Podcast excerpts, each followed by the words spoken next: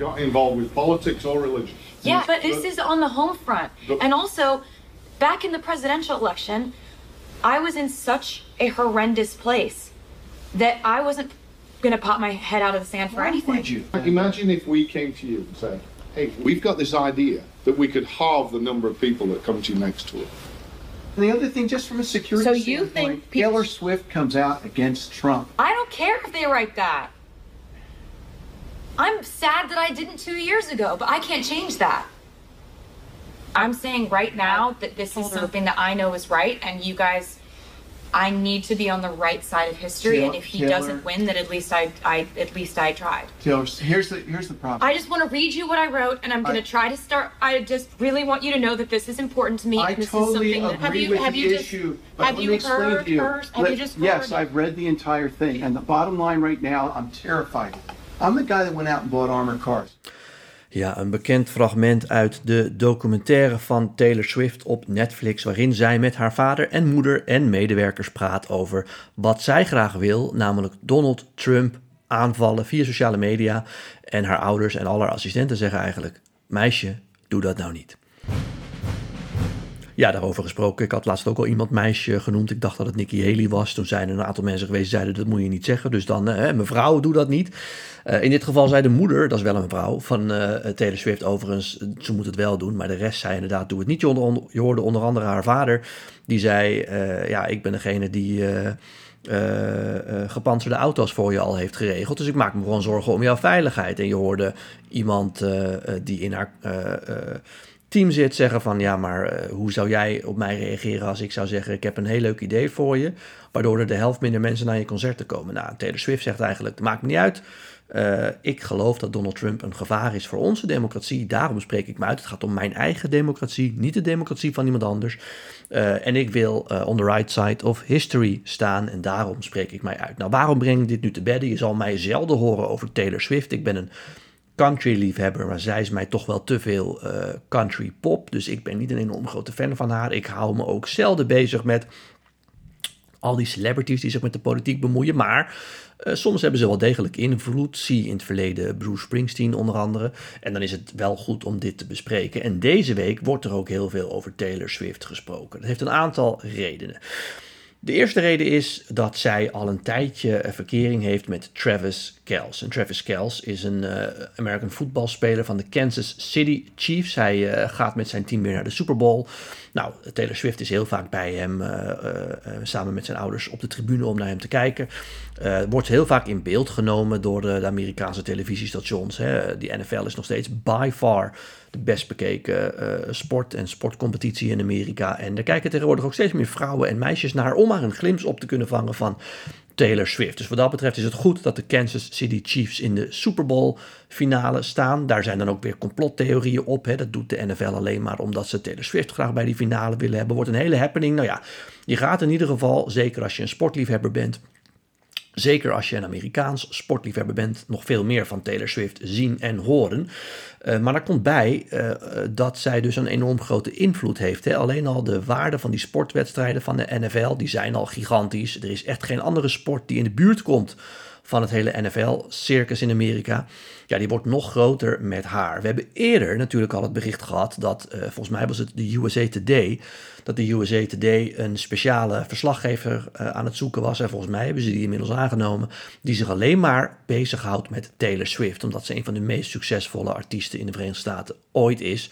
En ja, er zit een hele uh, grote handel omheen, dat noemen ze de Swift Economy. En daar moet dan een speciale verslaggever voor gezocht worden. Nou, los van wat je daar dan van vindt, uh, geeft het wel aan hoe groot zij is. Nou, en dat brengt ons bij de politiek en ook dit fragment.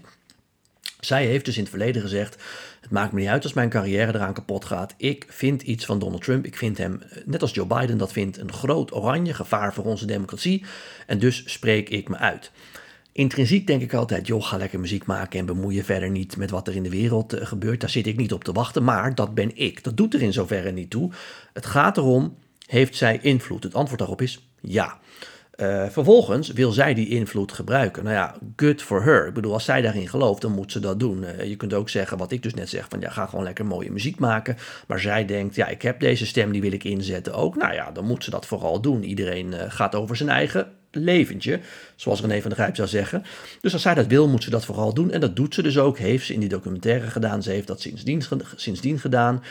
Uh, ze heeft in het verleden wel eens opgeroepen om je vooral te laten registreren, zodat je kunt stemmen bij de verkiezingen. En uh, allerlei onderzoekers hebben gezegd dat heeft wel degelijk effect gehad. Vooral veel jonge meiden die haar volgen, die hebben omdat zij het zei, anders hadden ze het misschien niet gedaan, zichzelf laten registreren en zijn gaan stemmen. Nou, en dan kun je je dus voorstellen dat als jij nu team Biden bent, dat je heel erg uh, haar steun uh, uh, nou, niet alleen verwelkomt, maar ook actief aan het zoeken bent. En dat zijn de laatste berichten die dus ook in de politieke media doorcijpelen. Er is een actieve zoektocht gaande. Nou, laat ik het anders zeggen. Team Biden is bezig met een hele grote actie om heel veel celebrities aan zich te binden. Om vooral via sociale media, TikTok, Instagram, etc. Uh, mensen in het najaar op te roepen, vooral veel jongeren, om vooral niet op Donald Trump te stemmen, maar om je stem te laten horen en op Joe Biden te gaan stemmen. Want anders mag je misschien nooit meer stemmen, want Donald Trump is toch die dictator in wording. En Donald Trump doet toch ook al die dingen die jij zo verschrikkelijk vindt. Want ze gaan ervan uit dat heel veel jongeren natuurlijk uh, bijvoorbeeld het recht op abortus wel belangrijk vinden. En niet willen dat sommige staten dat dankzij Trump nu kunnen afschaffen. Nou, grootste prooi in die hele zoektocht en in die hele strategie is een mogelijke samenwerking met Taylor Swift. Daar wordt over gesproken. Ik denk eerlijk gezegd Um, dat de kans heel reëel is dat dat ook gaat lukken. Want Taylor Swift wil Joe Biden ook graag uh, helpen. Je hoorde dat net ook in het fragment. Hè? Al kost dat me een deel van mijn omzet. Ze zal er natuurlijk ook niet arm, uh, armer op worden. Want uh, die carrière gaat echt wel door van haar. ook zonder de Trump-stemmers die misschien boos zouden zijn. en, en, en dus lees je steeds meer berichten dat er een samenwerking op handen zou zijn tussen Taylor Swift en Joe Biden. en dat kan echt van invloed zijn. Neem bijvoorbeeld alleen al het aantal volgers dat Taylor Swift op Instagram heeft. Dat zijn er 280 miljoen. Misschien straks wel 300 miljoen als we in november van dit jaar zitten. En als zij zegt tegen al haar volgers in bijvoorbeeld Georgia of in Arizona of in Pennsylvania. Laat je op tijd registreren. Doe mee met deze strijd, want ik strijd er ook voor. En ga uh, stemmen bij die verkiezingen. Ja, dat, dat is wel iemand waarvan je echt kan zeggen dat kan effect hebben. Al zouden maar 10.000 van uh, die jonge meisjes die dat normaal gesproken niet zouden doen. Haar fanbase is overigens veel groter dan alleen maar jonge meisjes, maar dat zeiden. Maar al zouden maar 10.000 van die meiden dat doen, dat kan een verschil maken. Want we hebben gezien bij de vorige verkiezingen, neem Georgia, dat het verschil tussen Donald Trump en Joe Biden maar 11.000 stemmen was. En um, uh, die 10.000 extra mensen die dan op Joe Biden zouden stemmen, hè, dat, kan ook in, dat, dat, dat kan echt het verschil maken in een aantal van die cruciale staten. En daarom is het belangrijk. Daarom hoor je nu zoveel over Taylor Swift. Daarom ga je de komende maanden daar nog veel meer over horen. Niet alleen als je een sportliefhebber bent, maar ook als je zoals ik met de Amerikaanse presidentsverkiezingen bezig bent. En daarom hoor je nu ook al in steeds meer uh, rechtsere media, websites, maar ook Fox News, dat Taylor Swift eigenlijk onderdeel is van de deep state. Hè, de Super Bowl, dat zou al doorgestoken kaart zijn, want men wil gewoon ordinair geld verdienen. Men wil zelfs uh, Taylor Swift nog een extra keer de, hoe zeg je dat? Ja, extra ehm, bekendheid geven door haar in die Super Bowl te laten zijn. Dat zou ook dan allemaal politiek ingestoken zijn. Er is een beweging aan de gang om haar kapot te maken. Nou, dat zal lastig worden, maar in ieder geval om haar te beschadigen. Omdat de Republikeinen weten wat er komen gaat. Taylor Swift zou in gesprek zijn met de Biden-campagne om echt daar een rol in te spelen. En nogmaals, hoewel ik heel vaak aan dit soort dingetjes geen aandacht besteed, kan dit wel degelijk van invloed zijn. Daarom is het relevant en daarom gaat zij wel degelijk een groot uh, onderdeel uitmaken, of in ieder geval een essentieel onderdeel uitmaken van die verkiezingsstrijd. En daarom moeten we dat wel degelijk goed in de gaten houden. Nou, dat zal ik voor je blijven doen. Weet in ieder geval dat dit speelt. En ongetwijfeld komen we er bij een volgende podcast op terug. Taylor Swift dus. Goed, tot zover. Uh, dan aan jullie vragen. Die hebben jullie ingestuurd via Twitter, Instagram en LinkedIn. Ja, zoals gezegd, ik kan ze niet allemaal uh, behandelen, want ik heb gewoon een hele lange lijst. Dus hoor je je vraag niet, uh, ja, dan hoor je hem in de volgende podcast. Jos die vraagt, beste Raymond, Trump heeft als president ooit een ontmoeting gehad met Poetin. Ik begreep dat er slechts twee tolken bij aanwezig waren. Mijn vraag, is er iemand in de US die kennis heeft over afspraken die daar dan al niet zijn gemaakt? En als het niet het geval is, hetgeen ik vermoed, is het dan niet uiterlijk, uiterst wonderlijk dat zoiets geaccepteerd wordt in een democratie? Ja, ja en nee, uh, Jos. Ik weet dat er uh, twee tot drie ontmoetingen zijn geweest. Uh, onder andere een hele bekende natuurlijk in Helsinki, waarbij Trump zei, daar heeft hij heel veel kritiek op gehad, dat hij Poetin meer vertrouwt dan Amerika's inlichtingendiensten. Dat is natuurlijk al een vrij gekke uitspraak. Maar goed, in het geval van Trump, die al die Amerikaanse diensten van de FBI tot de CIA niet vertrouwt, snap ik wel dat hij dat zegt. Um, toen is er inderdaad een ontmoeting geweest met tolken. En er schijnt ook één ontmoeting zijn geweest, of een deel van die ene ontmoeting zonder tolken. Dat is inderdaad vrij vreemd. Uh, want je wil daar natuurlijk je hele security staff bij hebben. Uh, we weten dus ook niet precies wat daar gezegd is. Volgens de Democraten heeft, Trump tegen, eh, heeft Poetin tegen Trump gezegd: Je weet, ik heb smerige informatie over jou, dus jij moet doen wat ik zeg. Trump zegt dan weer van nee, nee, nee, maar soms moet je als je echt een deal wil sluiten, ik ben natuurlijk zakenman geweest, in vertrouwen met, met z'n tweeën kunnen praten en je wil niet dat het uit kan lekken, daar wil je geen mensen bij hebben. Dus het antwoord is, het is een beetje vreemd, maar ik ben er niet bij geweest, ik weet dus niet wat daar gezegd is. Egbert die vraagt, mocht Trump niet mee kunnen doen door alles wat er nu om hem heen speelt, kan Haley dan tegen Biden op of gaat dat dan niet meer lukken? Ja, zij heeft wel de beste papieren dan. Mocht dat ze. Ik denk niet dat het kan gebeuren. We hopen natuurlijk al jaren dat Trump opvalt. Vanuit democratisch perspectief gezien dan. Dat gebeurt steeds niet. Dus ik denk niet dat het gebeurt. Uh, Nikki Haley gaat denk wel, zolang als het kan.